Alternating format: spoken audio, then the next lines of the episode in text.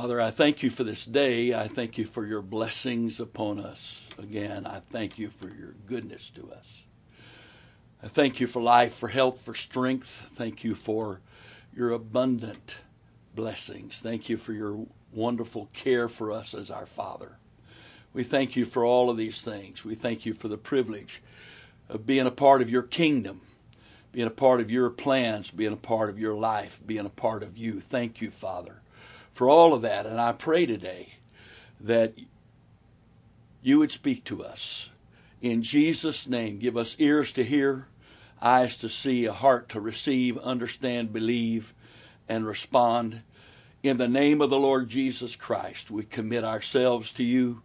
We commit our families to you, our churches to you, our lives to you. We belong to you. We submit to you, and we thank you for this. In Jesus' name, Amen.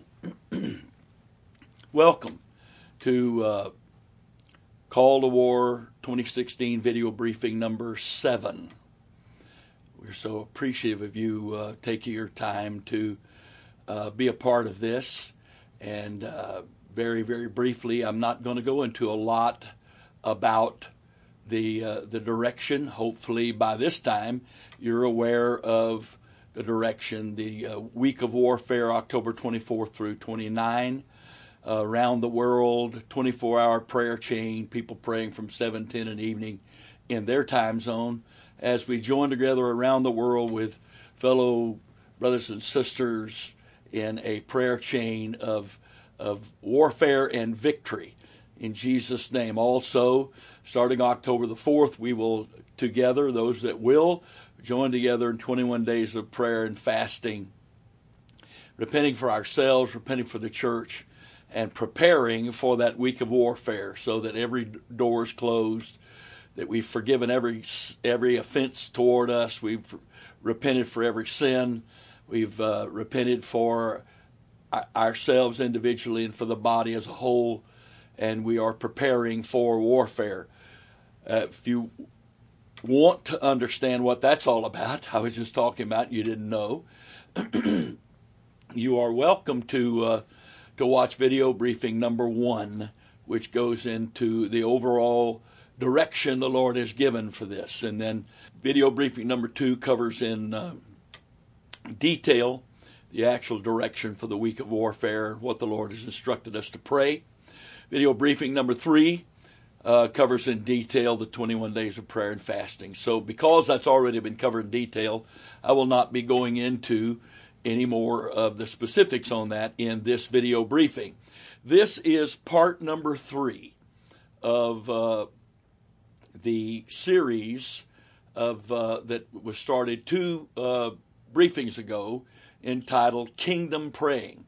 Uh, part one was uh, video briefing number five Part two is video briefing number six. This is this is video briefing number seven, and this is part three. And we have several more parts of this going because this is so very critical. This is covering the basis of how we will be praying and how we will be warring during the week of warfare. It's very critical, important teaching. I'm excited about this lesson today. Uh, I've been studying this for years and and uh, the Lord began to put this particular lesson together uh, some time ago, and it was wasn't really flowing in study like I was used to. And I, I said, "Okay, Lord, here it is. What, what, I, whatever you want to do." And I woke up this morning, and early this morning in prayer, all of a sudden, He just itemized all the parts of this. So this is hot off the press. This is fresh out of the oven. Any other cliche that you want. I've never taught this lesson exactly like this before, and I am anxious, uh, not anxiety, but anticipating is the better word, the biblical word. Uh, I'm anticipating what all the Lord will say here today uh, in in this uh, in this lesson. Again, this is part three uh, of the series as a part of the video briefings preparing for Call to War, uh, the week of warfare. This is part three uh, of uh, Kingdom Praying. And the title, I am going to give a title to this. I don't normally do that, but I'm going to give a title Receiving Kingdom Authority must precede kingdom praying. It is not possible to pray kingdom praying without first receiving kingdom authority. Uh, the most pivotal verse, in my personal opinion, when concerning authority, and the verse that all of this lesson will be built upon, is Matthew 28 18, where Jesus said, All uh, power is given unto me in heaven and in earth. All power is given unto me in heaven and earth. The Greek word there uh, for power in the King James is not dunamis, which is the word Greek word for power. It is the Greek word exousia, which uh, is the the Greek word for authority. So Jesus was saying, all authority in heaven and in earth is given unto me. Uh, let's let, us let us talk a little bit about what, what exactly is authority. As a synonym, the word power denotes the inherent ability or the admitted right to govern, rule, or to determine. Authority refers to the power because of rank or office to give commands, enforce obedience, and make decisions. It is the power to rule. The word dominion implies sovereign or supreme authority, and so dominion is the exercise of authority, and authority gives credence to and direction for the use of power. Amen. So, Strong says that the word exousia, translated authority, means in the sense of ability, privilege. For example, subjectively, force, capacity, competency, freedom, or objectively, mastery. Concretely, magistrate, superhuman, potentate, taken, token of control, uh, or delegated influence. Now, this is as as I I had I had this in a set of notes I'd really not really, really hadn't dawned on me, hadn't dawned on me enough to stick in my brain. This is amazing. The root word for the Greek word exousia is the, the Greek word that means it is right. It actually is a third person singular uh, of, uh, uh of the word that has uh, of, of, two words. Excuse me. Uh, this word authority is derived from the Greek word that basically means it is right. but it is right comes from two Greek words. The first is the Greek preposition ek, ek. It is a primary preposition denoting origin, the point whence action or motion proceeds from. Now, this is what's so awesome. The second word that's of the, the root word for the root word for authority is the verb I exist. I exist.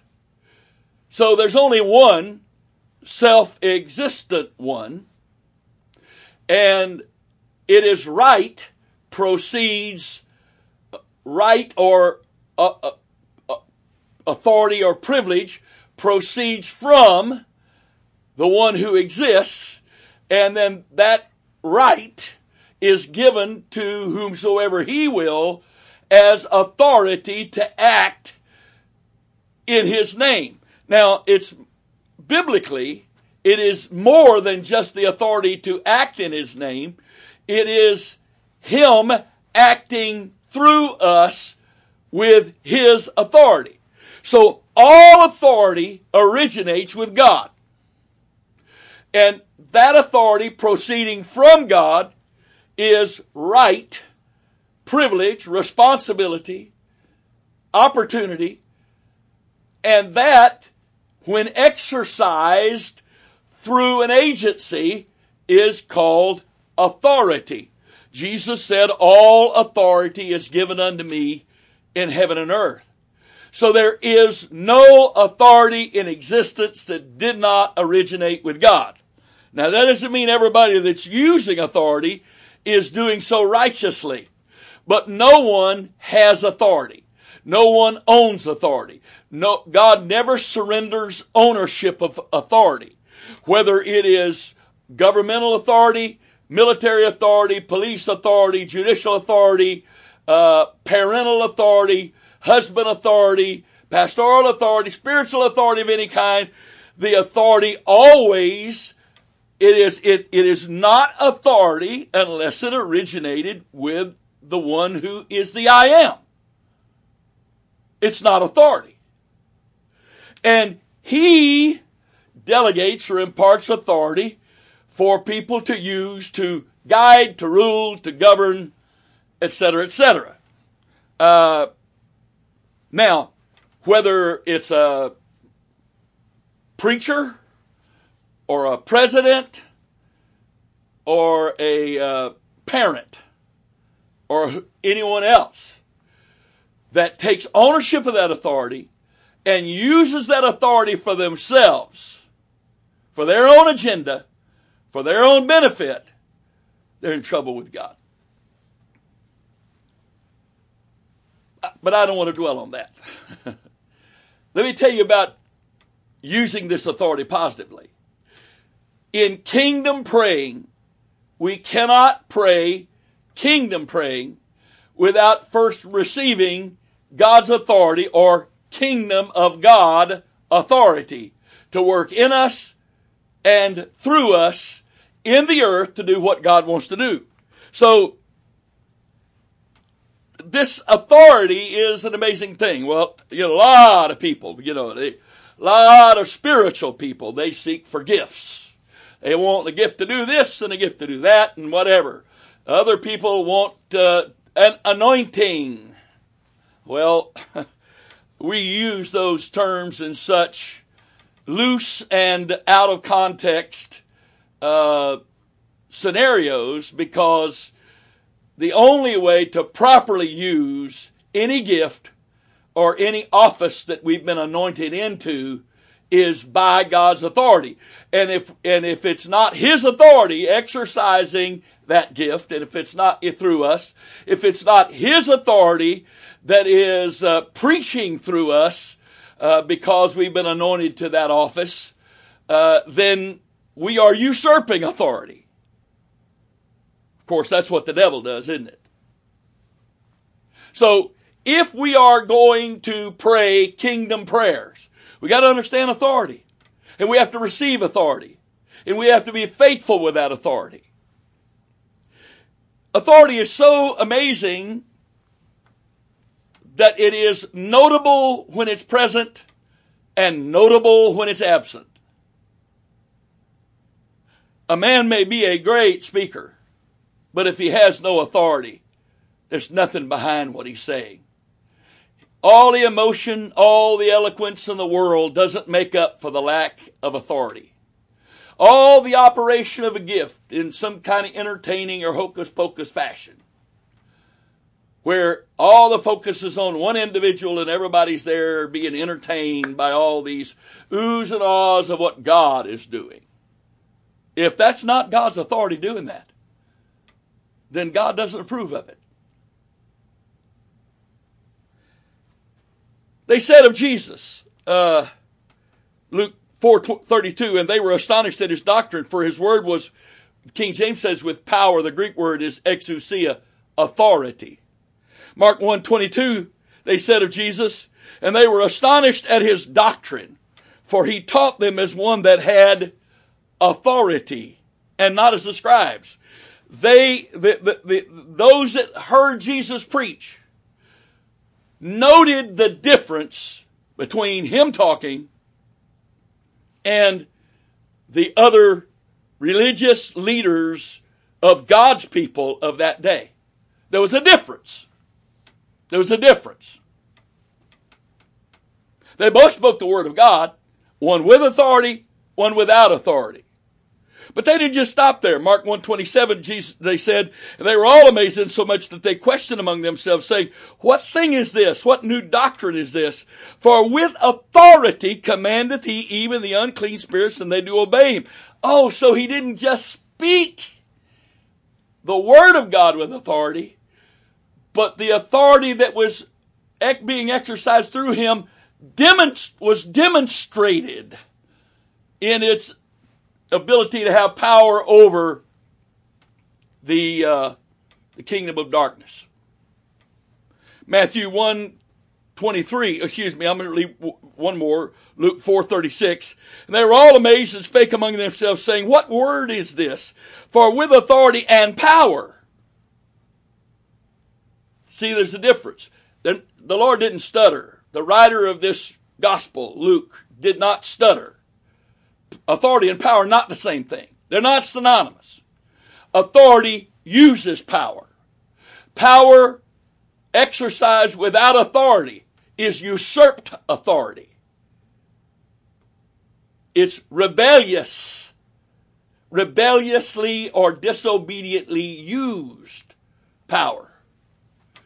King Saul had the power to offer sacrifice, but he didn't have the right to offer the sacrifice. He didn't have the authority to offer the sacrifice. So when Samuel didn't show up so that they could offer the sacrifice so that the king could lead the people in the battle, he panicked. And it cost him his kingdom. The Lord said, I'm done with you. Because he presumed to exercise a power that he did not have the right to exercise. Luke 4:36 and they were all amazed and spake among themselves saying what a word is this! For with authority and power he commandeth unclean spirits and they come out. And then in Matthew 21 23 here here it is and when he was come into the temple the chief priests and the elders of the people came unto him as he was teaching and said by what authority doest thou these things and who gave thee this authority in other words they didn't deny he had authority, but they knew they didn't give him that authority. They didn't know where he got that authority from, and his authority compared to them and their ministry was intimidating. Can I oversimplify something here? It wasn't the sinners, it wasn't the Romans, was it the publicans that crucified Jesus. It was the religious people who's, who were set in their ways, set in their tradition, and they crucified him because his life and ministry was contradicting their tradition. Oh, friend of mine, precious one that's listening to this. I, I, I, I pray that somehow in this day and time, we will not allow our covetousness in protecting, our coveting in protecting our traditions, how we've always done stuff. I'm not talking about ex, uh, uh, violating the scripture or ignoring the Bible. I'm talking about the way we've always done it. That we would crucify those who bring the word of God and speak with authority because they're undermining the way we've always done stuff. Well, the only way those who love their way, their tradition, can stay with that is they completely ignore the results or lack of results that their tradition is producing. God is a God of fruitfulness. He is a God of increase. If nothing is happening when we preach, when we have church, when we're worshiping, something's not right. And it's not the doctrine, it's not the truth that's the problem. It's the blindness that our tradition has brought us. Now, you say, well, that was Jesus. Well, how about this story? Luke 10 1 says, and these, after these things, the Lord appointed 70 also. Now, In Luke 9, he appointed the 12, sent them out. Well, okay, that's Jesus, that's the apostles. Well, here's the problem. He didn't just stop with the with with himself. He didn't just stop with the 12. I don't know if anybody even knows the name of all 70 of these disciples. And the Lord appointed other 70 also. The word also there implies, which we will see is the case, that the same authority and the same power that was given unto the 12 was given unto the 70. The same commission, the same mission. And after these things, the Lord appointed other 70 also and sent them two by two. The Greek word there for sent, uh, uh, forgive my non-Greek scholar pronunciation, is apostello, which is the root word of the Greek word translated apostle. It means to be sent forth with a commission and on a, on a mission, and that commission has given you authority to accomplish the mission. So, between the word appointed, which means to install into an office, and the word also that implies whatever he gave to the 12, he gave to the 70, and the sending forth, which lets us know they were given authority, they were commissioned, and they were sent on a mission, and it happened to be the same mission that the 12 were sent on. They go out before his face into every city and place whither he himself would come. And, and verse 9 says, and heal the sick. The Lord gave them some instruction. And heal the sick that are therein, and say unto them, the kingdom of God is come nigh unto you. Praise God. Now, verse 17, they've gone and done what he told them to do. Verse 17, and the 70 returned again with joy saying, Lord, even the devils are subject unto us through thy name. And the word through there's the Greek preposition for agency or the channel of an act. The means whereby something is accomplished. Now, again, this isn't Jesus talking. It's not the 12 talking. This is the 70. And we can separate out Jesus and we can separate out the 12 and say they were special. We're not like them, but you got a problem here with the 70. Verse 18, and he said unto them, I beheld Satan as lightning fall from heaven. Now listen to this. And behold, I give unto you power and the word power there is not dunamis in the Greek, it's exousia. I give you authority to tread, and the Greek word there is awesome, to tread contemptuously with an attitude on serpents and scorpions and over all the power, authority of the enemy, and nothing shall by any means hurt you. Notwithstanding, and this rejoice not that the spirits are subject unto you, but rather rejoice because your names are written in heaven. He wasn't chiding them. Uh, he wasn't saying there's something wrong or you're doing something wrong because the devils are subject unto you. He said, keep your motives right, keep your priorities straight. Because we're just earthen vessels, folks. And any of this that happens to us, we can't take the credit for it and to do so and to boast about what all God did. I prayed, I did this, I spoke that. That's really, really, really, really close to being very da- to a very dangerous line you don't want to cross. Because we're just earthen vessels. He's the treasure. The authority is His, the power is His, the words we speak that He uses to accomplish everything, it's His. We can't take the credit for that. But that being said, they said, we assumed that the people were healed.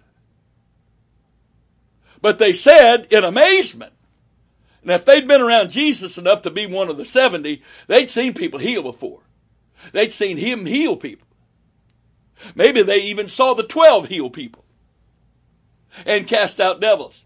But here they're saying, Lord, this, this stuff you're doing in us and through us, it works. The devils have to listen to us in the name of Jesus, by the name of Jesus, through the name of Jesus. And he, he says them, to them, I don't believe personally, I don't believe that this is when he gave the authority. I believe he was clarifying the authority he gave them when he commissioned them and sent them forth.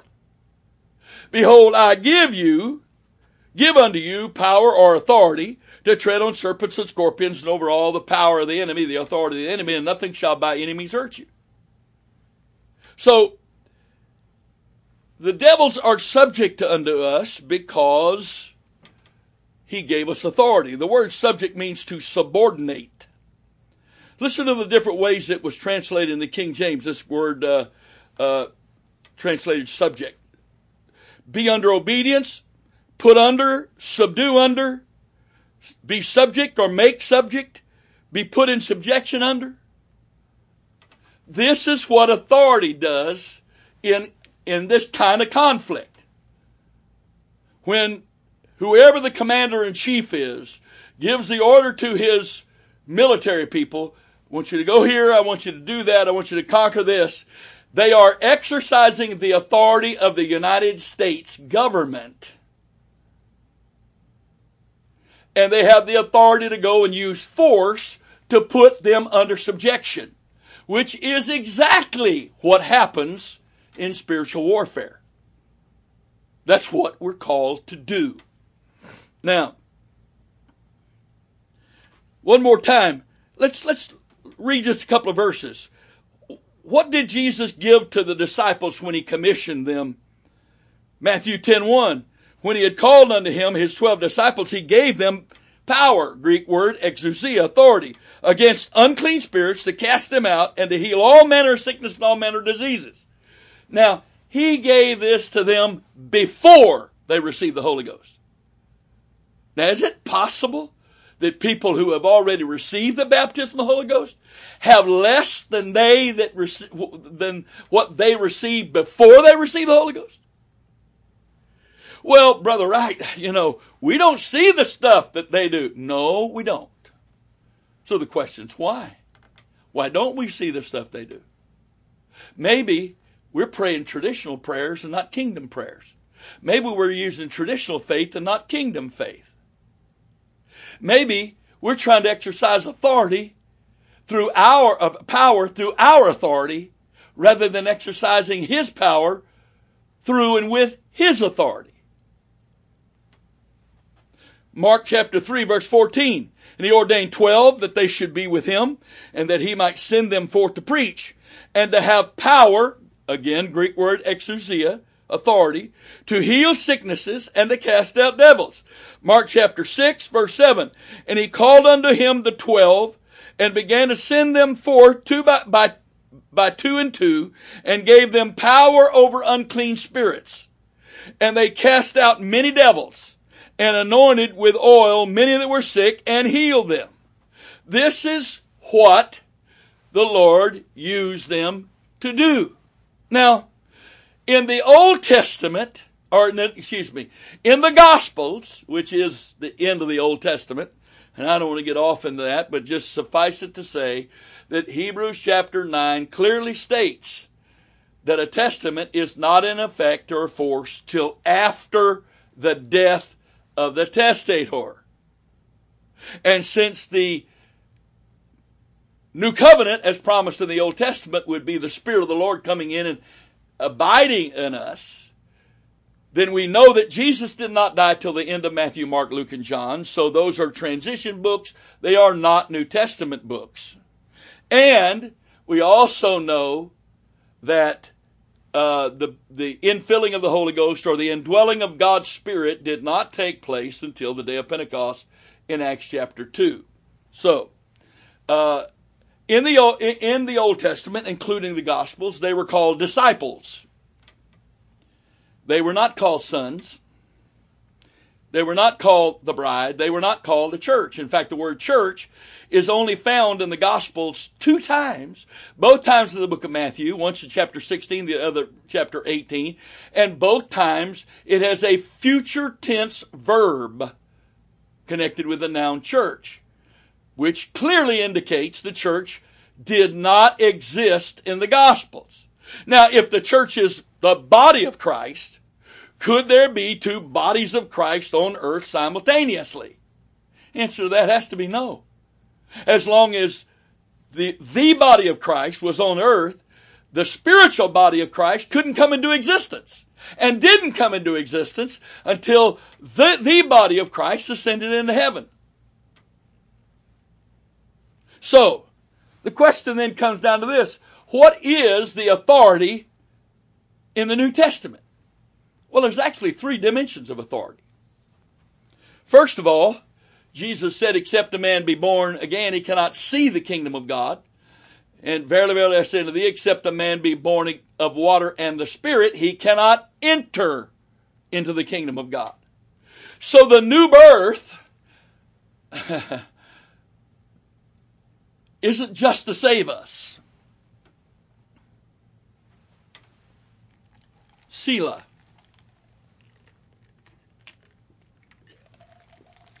The new birth isn't just to save us. Because Jesus actually skipped over the salvation, not as being unimportant. He skipped over the new birth putting us into the church, which is not unimportant, but he went all the way to the ultimate goal of being saved and being in the church, and that is participating in the kingdom. going to church and singing songs and dotting the I's of our teachings and all of that, which is important. Paying our tithes, being a good person, all that's important. But none of that is participating in the kingdom. That's not what the kingdom does. Not what the kingdom does. And so, what, what, what kind of authority do we have? Okay. If we're born again, we become sons of God. What kind of authority does the son have? Well, he has the family name, which is the father's name. He is raised and trained to exercise the authority of his father, to do business in his father's name. Now, this always is so amazing to me. The prodigal son totally insulted his father by asking for his inheritance before the man died. And then he took that inheritance and went out and wasted it till there was none of it left.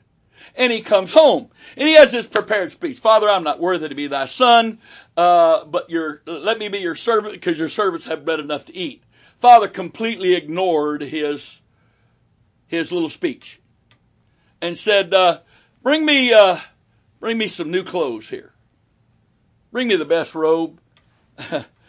the implication was he had been living in a pig pen.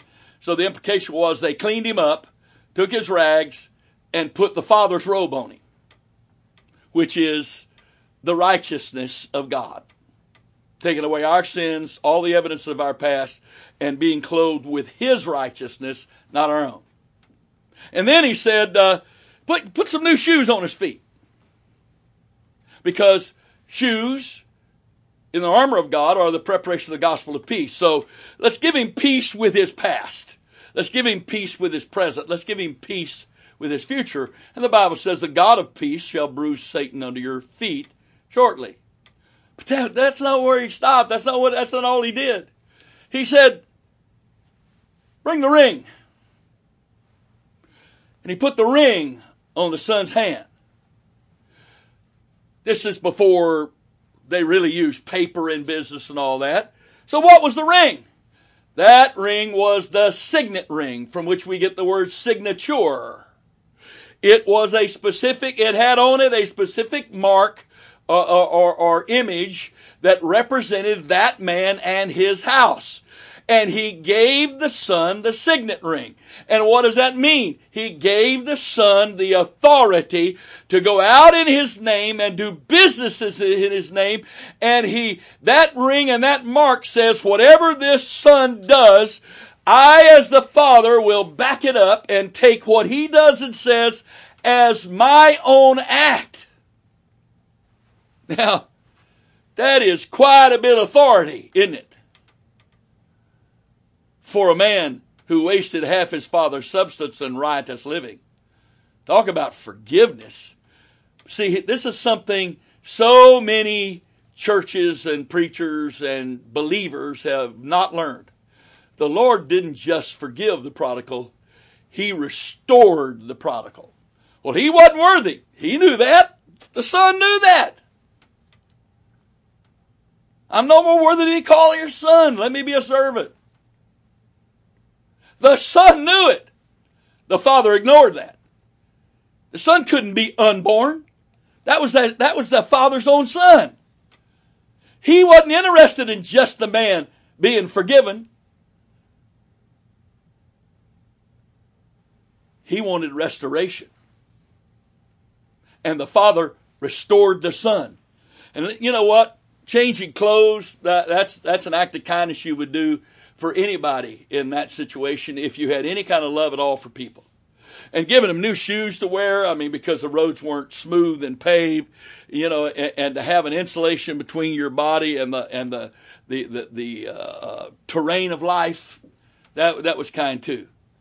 He could have stopped there. I guarantee you, there were servants in the father's house that had a robe. He gave the son the best robe. There were servants in the father's house that all had shoes. He gave his son a pair of shoes. But he didn't stop there. He gave him the ring, which was the restoration of his authority as a son of the Father. We have that authority. Behold, what manner of love the Father uh, hath bestowed upon us that we should be called the sons of God. We're the sons of God we have the authority of a son of the Father. And because the Bible equates us as brethren of the man Christ Jesus, Hebrews chapter 2, whatever the authority the man Christ Jesus had while he was on the earth, uh, we have that authority. Oh, Brother Wright, boy, you've gone too far now. Really? Then how about John chapter 14, verse 12? He that believeth on me, the works that I do shall he do also, and greater works than these shall he do, because I go to my Father. We can't do the works he did and greater works than he did if we don't have the authority he had. How's that even possible?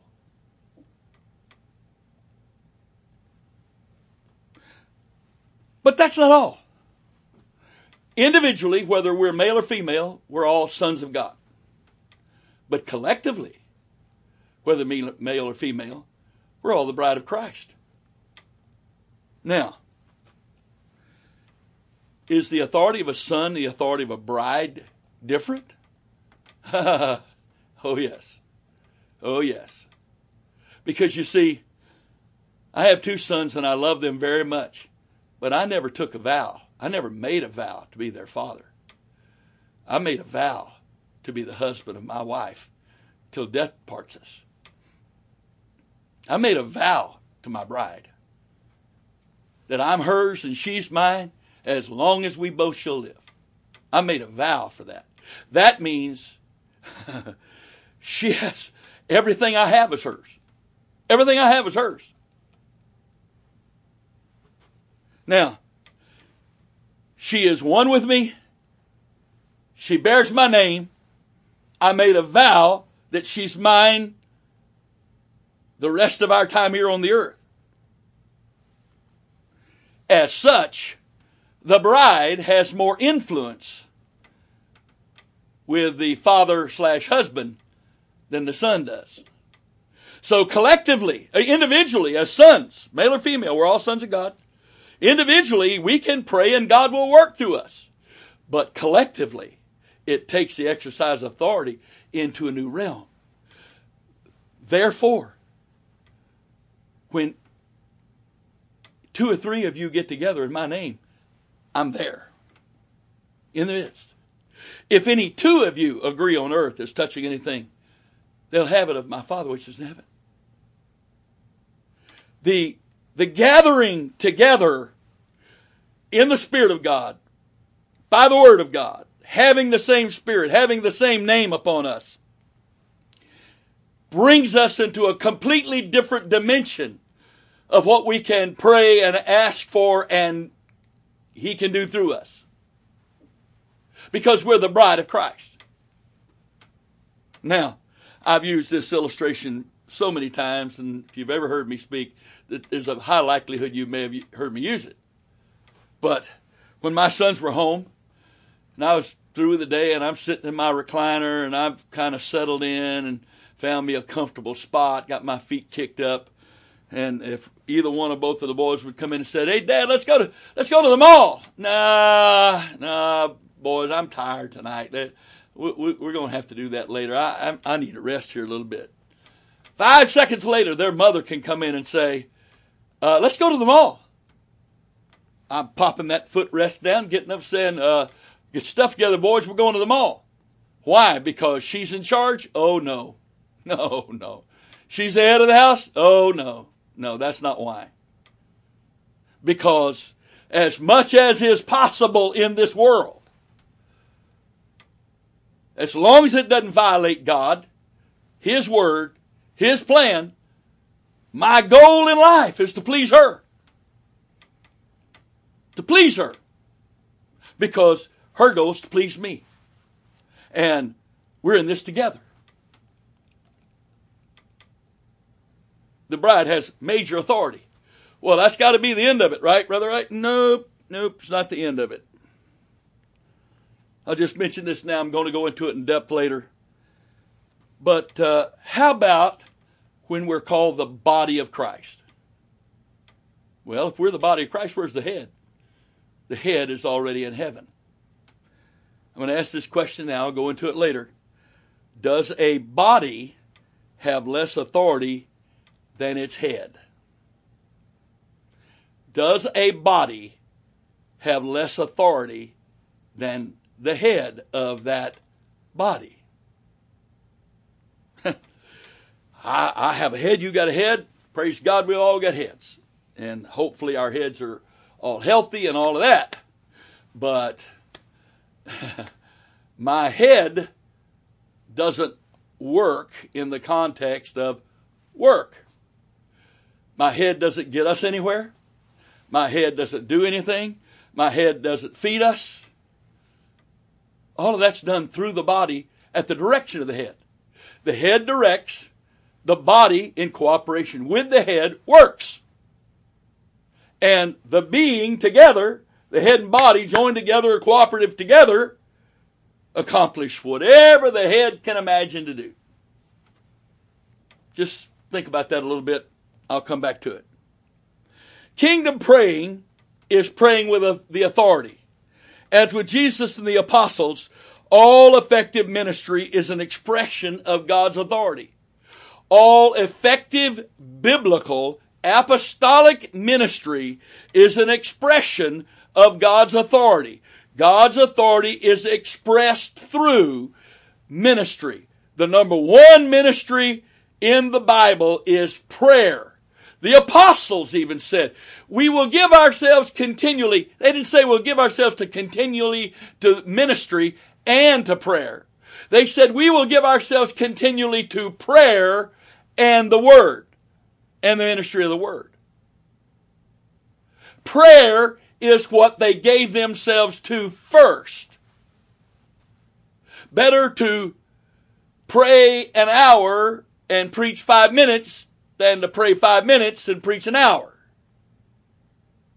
Much better. One relies on the spirit, the other relies on flesh.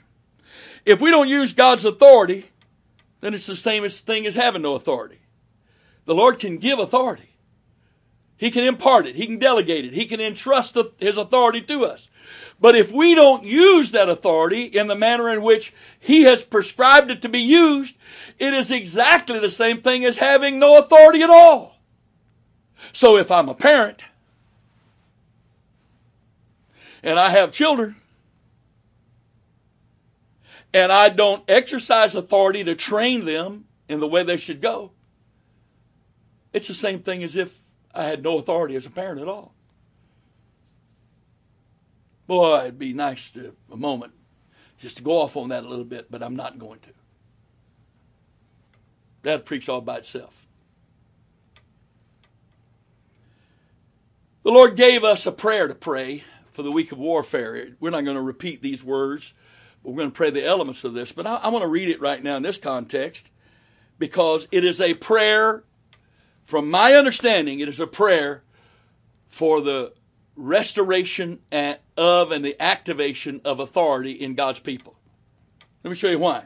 Joel chapter 2 verse 16 says, Gather the people, sanctify the congregation, assemble the elders, gather the children, and those that suck the breast. Let the bride go forth out of his chamber, and the bride out of her closet. Let the priests, the ministers of the Lord, weep between the porch and the altar, and let them say, Spare thy people, O Lord. Let them say, let them say this. Not repeat this as vain repetition, but let this be what they speak. Let this be what they focus on. Spare thy people, O Lord. Give not thine heritage to reproach. My children are not my heritage. It's what my children end up doing that are my heritage. My children are my offspring. My heritage is what they do with all that God has given to me that I provided them knowledge of God, faith in God, relationship with God, and opportunity to be involved in the kingdom of God. That's all that's been provided to them. And what they do with what's provided is the issue because, and then what they do becomes my heritage.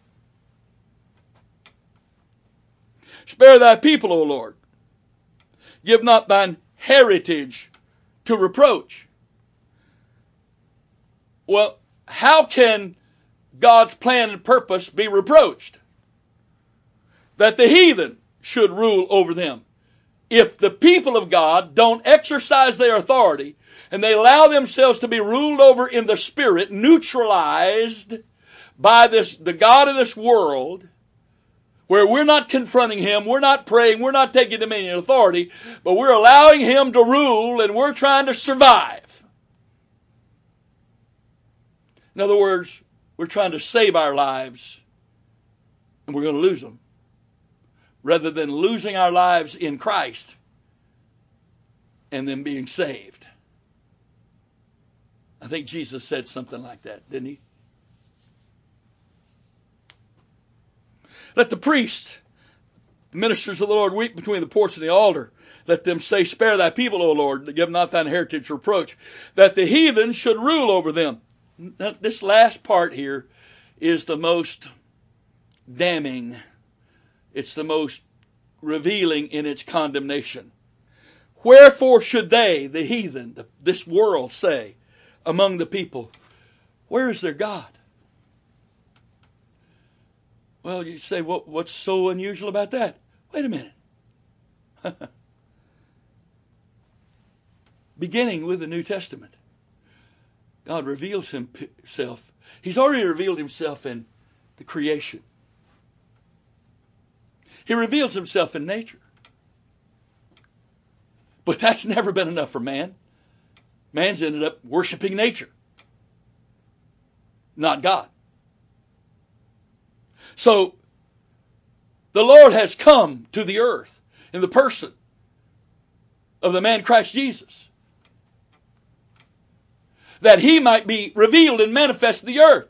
Well, that was awesome for 33 plus years, however long it actually was. But he's not here anymore. Or is he? Is he here? He's supposed to be. He's supposed to be here in his body and being manifested through his body. So when we when we're told to pray, why should they say, Where is their God? That's not talking about us being victims. That's not saying, Oh, you poor people. I guess God has kind of abandoned you because you, are you're, you're, you're so alone and, and, and he's, he's left you. No, no, no. If they don't know where our God is, then we're not giving ourselves to God for Him to manifest and reveal Himself through us into the earth. That's what the kingdom of God is, you see. The kingdom of God is God manifested in the earth. It's God manifest in the earth. It's God manifested through the people of God in the earth. This is called the glory of God. I'll get into that more a little bit here.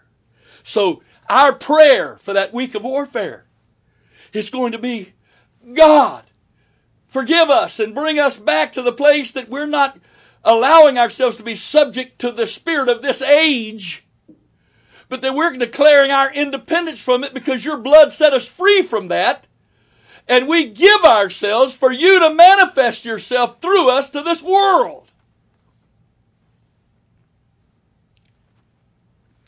The problem is that the devil has authority. Where'd he get it? When, when he took Jesus up to the top of the mountain and showed him all the kings of the world, listen to what he said to him. And the devil said unto him, Luke 4 6, all this power will I give thee, and the glory of them. For that is delivered unto me, and to whomsoever I will, I give it. Now, the Greek word translated delivered there means literally surrendered to me. The devil got authority over all those kingdoms and in the height of presumption, offered to the King of Kings, the Lord of Lords, the Logos, which by whom everything was created, made flesh, standing in front of him. He didn't even recognize who he was. No, he didn't know. He didn't know that was the same God he had participated with for time without end from the beginning until he got iniquity in his heart. He didn't recognize him. And so he offers to the creator of the world, the earth, if you'll, uh, you'll bow down and worship me, I will give you this power that I won in a battle. It was surrendered to me. Adam and Eve didn't even know they were in a battle.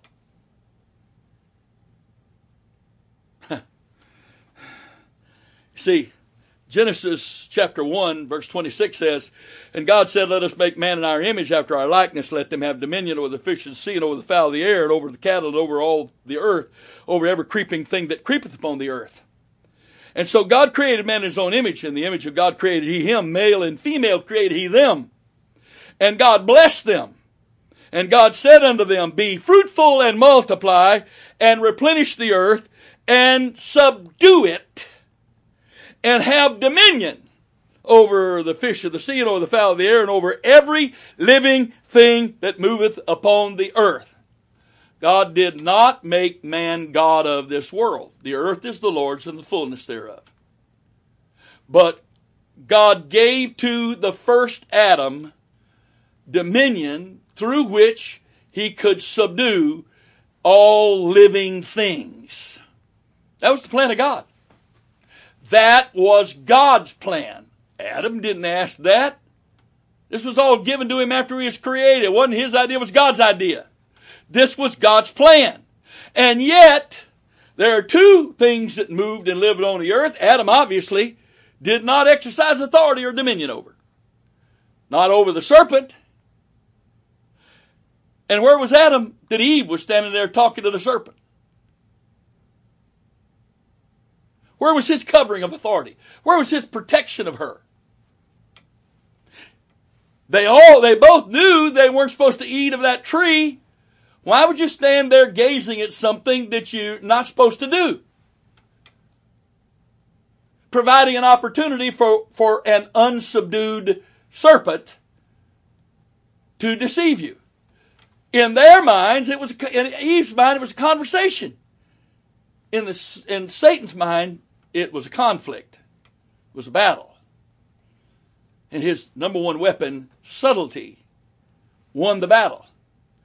And Adam surrendered the dominion God gave him over the living things of the earth to Satan. Hmm. Wow. That's exactly what Satan said to Jesus on the Mount of Temptation. About how it works, all these all, all these kingdoms, they're all mine. I'll give this authority over these kingdoms to you if you'll bow down and worship me because it was all sur- surrendered to me. The word surrender automatically denotes the result of a conflict.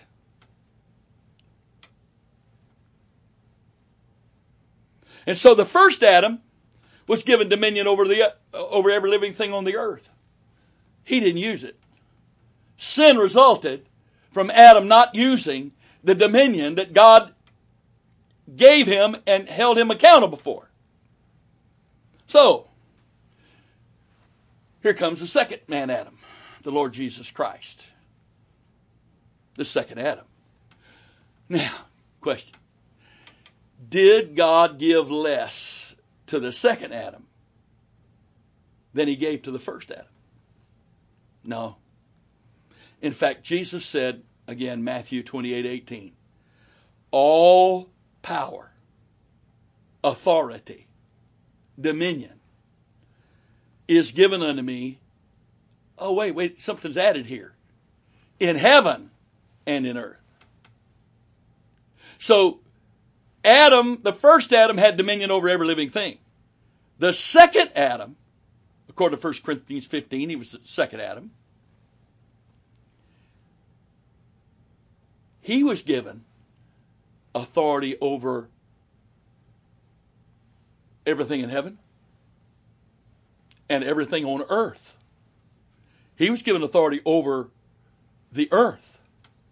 And not just the living things in the earth, the earth. Everything. Now, what does that have to do with us? I'm glad you asked. One moment. I'm going to drink a little bit of my, my wife's tea. the last few briefings I've been drinking water, but that's got to just add a little something special today to drink tea. so this this is it takes everything in me to stay calm to talk about this. And I define what I've been doing today calm. That's being calm. The body of Christ. Let's talk about the body of Christ. Ephesians chapter 1 verse 15. Wherefore I also, after I heard of your faith in the Lord Jesus and love unto all the saints, cease not to give thanks for you, making mention of you in my prayers. Now, if you mention someone, how's old Joe doing? Oh, he's okay. We call that mentioning them. Here's what Paul, everything that follows after this is Paul making mention of the church at Ephesus in his prayers. This is what he calls making mention of you in my prayers. Verse 16 again, cease not to give thanks for you, making mention of you in my prayers, that the God of our Lord Jesus Christ, the Father of glory, may give, impart, entrust unto you the spirit of wisdom and revelation in the knowledge of Him. Your thoughts, your mind, his, his thoughts, his minds, his ways, his plans, his purpose, etc., etc., etc. So Paul prays for these people he's mentioning in prayer. He prays that, that our God, our Father, would give unto them, the church, the spirit, the spirit of wisdom, the spirit of wisdom and revelation in the knowledge of him.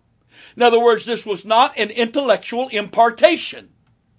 This wasn't intellectually presenting an argument. This was a supernatural impartation of knowledge, understanding, and wisdom in what is to follow. Verse 18, the eyes of your understanding be enlightened, that you may know what is the hope of his calling. That you may know what is the hope of his calling. And what the riches of the glory of his inheritance in the saints. And what is the exceeding greatness of his power to, excuse me, I'm going to stop here, go back. Verse 18, that we may know what is the hope of his calling. And that's, that's the confident expectation of our salvation. I don't want to go take the time to go into that any more deep, deeply than that. That's, it's absolutely awesome and wonderful. And what the riches of the glory of his, not our, his, God's inheritance in the saints. He has something he's expecting to inherit through us. But the third thing here, and what is the exceeding greatness of his power to usward who believe? I, I, want you to have the spirit of wisdom and revelation and the knowledge of him that you might know this. What is the exceeding greatness of his power to usward who believe? Now, he explains how great that power is by the example he used to, to uh, describe it. According to the working of his mighty power, verse 20, which he wrought in Christ, when he raised him from the dead and set him in his own right hand in heavenly places. And so what happens when our head, Christ, is set on the throne of the universe? He's put far above all principality and power and might and dominion and every name that is named, not only in this world. Oh, you mean this isn't just about what's going to happen in eternity? No. And we've missed that. And we're not practicing this. He said, not only in this world. I, I, it, that phraseology to me connotates this. Uh, everything God's going to be doing in the next life is just really a continuation of all He's doing here and now. And we go, You mean church services forever? Church calendars full of stuff forever? That's what's going to be, heaven's going to be like? Uh, no. So maybe the church isn't yet demonstrating and experiencing what he's going to be doing forever in this world. Listen to the next part. And hath put all things under his feet. Now, does Jesus have feet growing out of side of the head? If not, he has feet. Where are the feet? I know this is simple. I'm just making a point. The feet are on the body. Oh, wait. And he put all things under his feet and gave him to be the head over all things to the church, which is his body. Now, I asked the question I asked earlier Can the body have less authority than its head?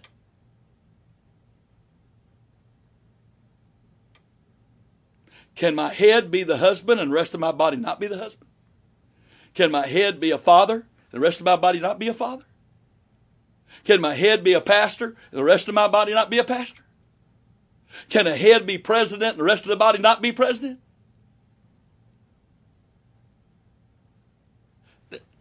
It's impossible.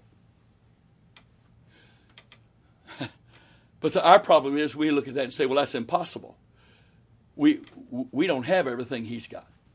Really?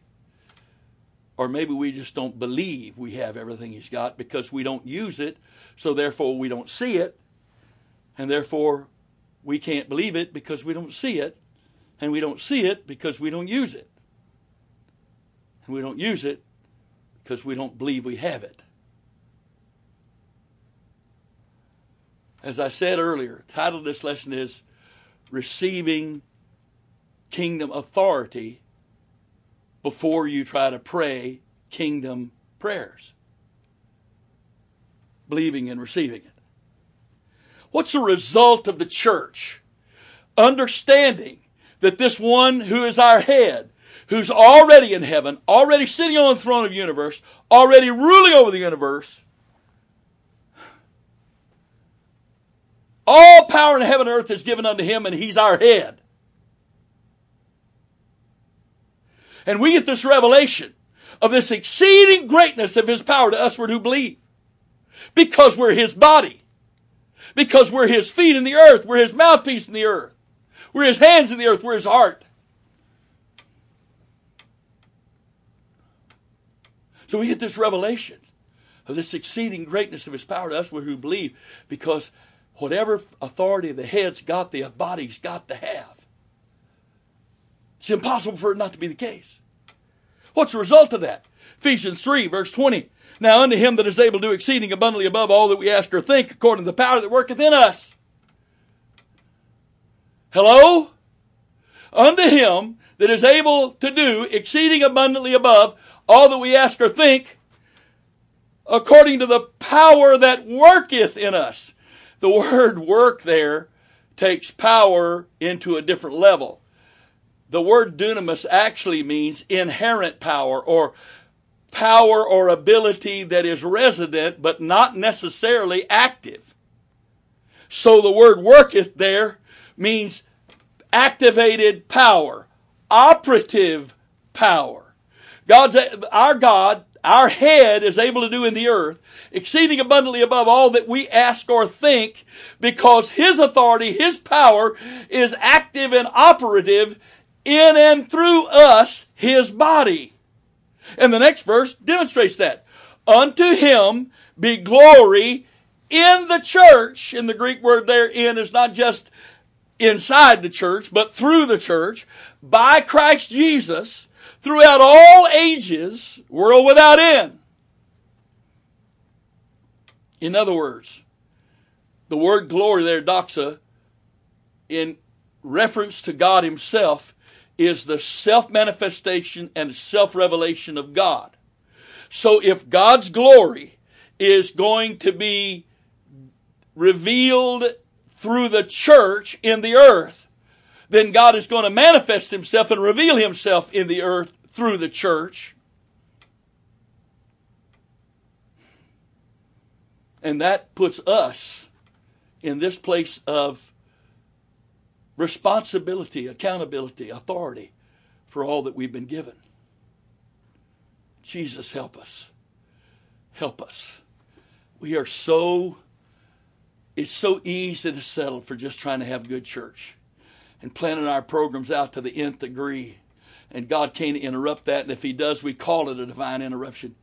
But I want you to think about that just a little bit. I'm not trying to be unkind here. We indict ourselves when we call a move of God a divine interruption. God had to interrupt what we've got planned and what we've got doing so he can manifest himself. That's not our goal from the beginning. That's not our motive from the beginning. We're not submitting ourselves and everything that's going to happen in this service uh, Lord, whatever you want to do, however you want to do this, whatever you want to say, whatever, what, whatever. But we submit ourselves for you to re- reveal yourself in, in and through the church tonight, today. Shouldn't we be doing that? But God has to interrupt what we're doing to make himself known to us in demonstration. I'm almost done. Kingdom praying is summarized like this Matthew chapter 6, verse 9. And after this manner, therefore, pray ye. Our Father which art in heaven, hallowed be thy name. Thy kingdom come, thy will be done on earth as it is in heaven. It's very important for you to understand that all three of these verbs are in the imperative tense. We're not commanding God. What are we doing? We are the body. The body is the conduit for all the thoughts and actions and desires and authority and power of the head. So whatever the head wants to do, the body's supposed to be the conduit for that to be manifested in the earth. And so therefore we are not commanding God. He is commanding through us into the earth. Luke chapter 11 verse 1, it came to pass that as he was praying in a certain place, when he ceased, one of his disciples said to him, Lord, teach us to pray, as John also taught his disciples. And Jesus said unto them, when you pray, say, not repeat. But these things, this is what's supposed to be spoken here. Say, Our Father which art in heaven, hallowed be thy name. Thy kingdom come, thy will be done as it is in heaven. And the, the order of the words in the Greek is this way. When, when you pray, say, Our Father which art in heaven, Thy, hallowed be thy name. Come thy kingdom. Be done thy will. Because these are in the imperative tense of command. Therefore, a synonymous parallel principle to that is Matthew chapter 16 verse 18, I say unto you, unto thee also, also unto thee, that thou art Peter, upon this rock I will build my church, and the gates of hell shall not prevail against it. I will give unto thee the keys of the kingdom of heaven. Whatsoever thou shalt bind on earth shall be bound in heaven. Whatsoever thou shalt loose on earth shall be loosed in heaven. The word bind means to bind, to tie, to fasten properly with the accused of a person, to bind, to fasten with chains, to throw in a chains. Metaphorically, to forbid, to prohibit. The word loose means to loose or, or release something tied or fastened. To loose one that is bound, to unbind, to release from bonds, to set free, to loosen, undo, dissolve. Anything bound, tied, compacted together the keys of the kingdom of God and the exercising of the authority of the keys of the kingdom, according to Jesus, is binding and loosing.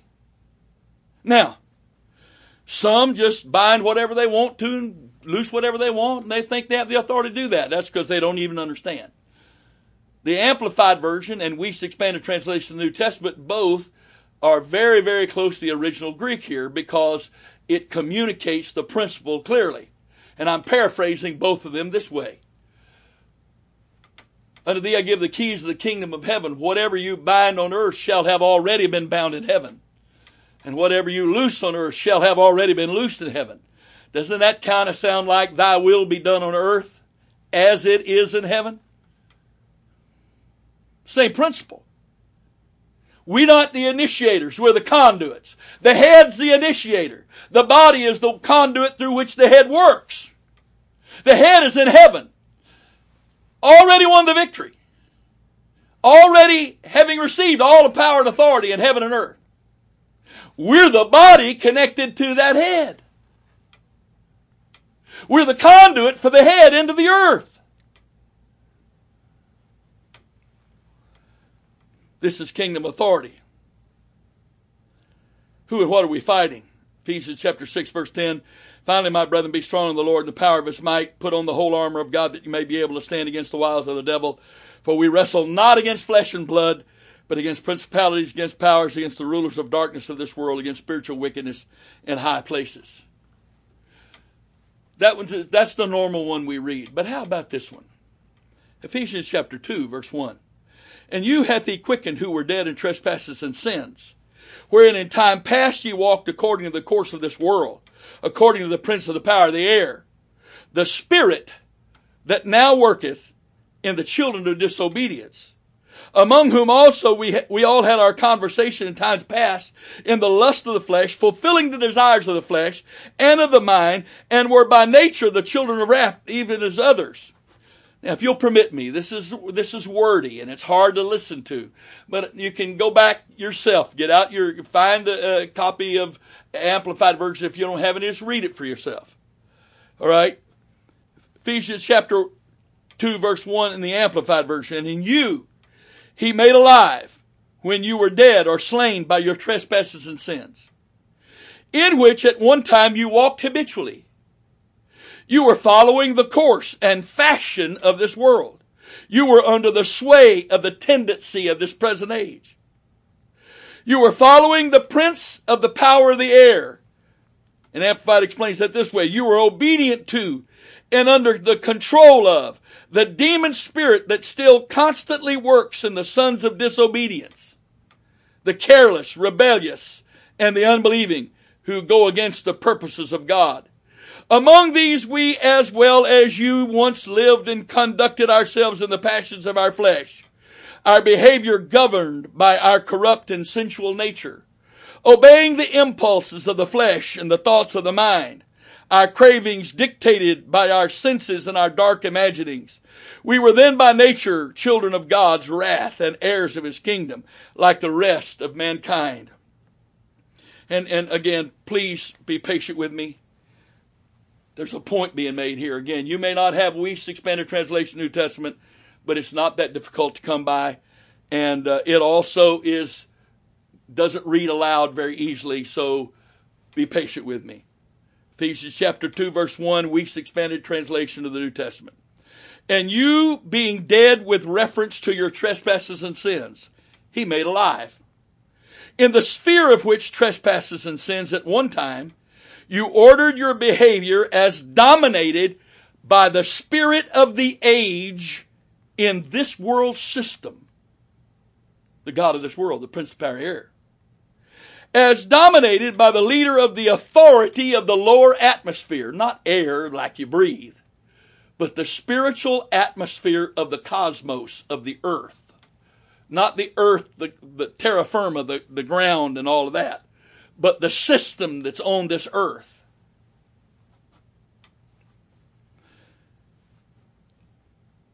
You ordered your, your behavior as dominated by the spirit of the age in this world system, as dominated by the leader of the authority of the lower atmosphere, the source also of the spirit that is now operating in the sons of disobedience, among whom also we are, we all ordered our behavior in the sphere of the cravings of our evil nature, continually practicing the desires of our evil nature and of our thoughts, and were continually children of wrath by nature, as also the rest. And finally, just one verse, verse 2, from Young's literal translation. This is a very old translation, and the purpose of Mr. Young's translation was to try to be as literally correct to the Greek at the sacrifice of readability. He said, In which also ye did walk according to the age of this world. Not the age by clock, but the the age that we're living in, the time, the spirit, the season, with all of its culture and thoughts and attitudes and ideas. According to the ruler of the authority of the air or the, the spiritual atmosphere here on earth, of the spirit that now is working in the sons of disobedience. What is the consequence of this? 2 Corinthians chapter 4 verse 3. But if our gospel be hid, it is hid to them that are lost, in whom the God of this world, the prince of the power of the air, hath blinded the minds of them which believe not, lest the light of the glorious gospel of Christ, who is the image of God, should shine unto them. And then finally, this is what God called Paul to do, and Paul told us to be followers of him as he followed Christ. The voice from heaven said to Paul, according to Paul in Acts 26 18, that you're called to open their eyes, to turn them from darkness to light, from the power or authority of Satan unto God, that they may receive forgiveness of sins and inheritance among them which are sanctified by faith that is in me. Colossians 1:13 who hath delivered us from the power or the authority of darkness and hath translated us into the kingdom of his dear Son. This is the purpose of kingdom authority used in kingdom ministry, first and foremost in kingdom praying. In the next lesson, part number four, call to war briefing number eight, I will go into detail about how to actually use authority once you've received it. God bless you. Thank you for listening, for watching, and I pray that if you have not really, uh, you really don't understand this direction because you're just now hearing about it, if you would go back and at least watch video briefing number one, it will bring you up to date. There's a lot of good stuff that the Lord has given us in video briefings number four through uh, two through six, uh, especially numbers uh, uh, four and five, no, excuse me, five and six, uh, which are part one and part two. This is part three of Kingdom Praying, and uh, video briefing number eight will be part four. God bless you. Thank you for being with us. In Jesus' name, amen.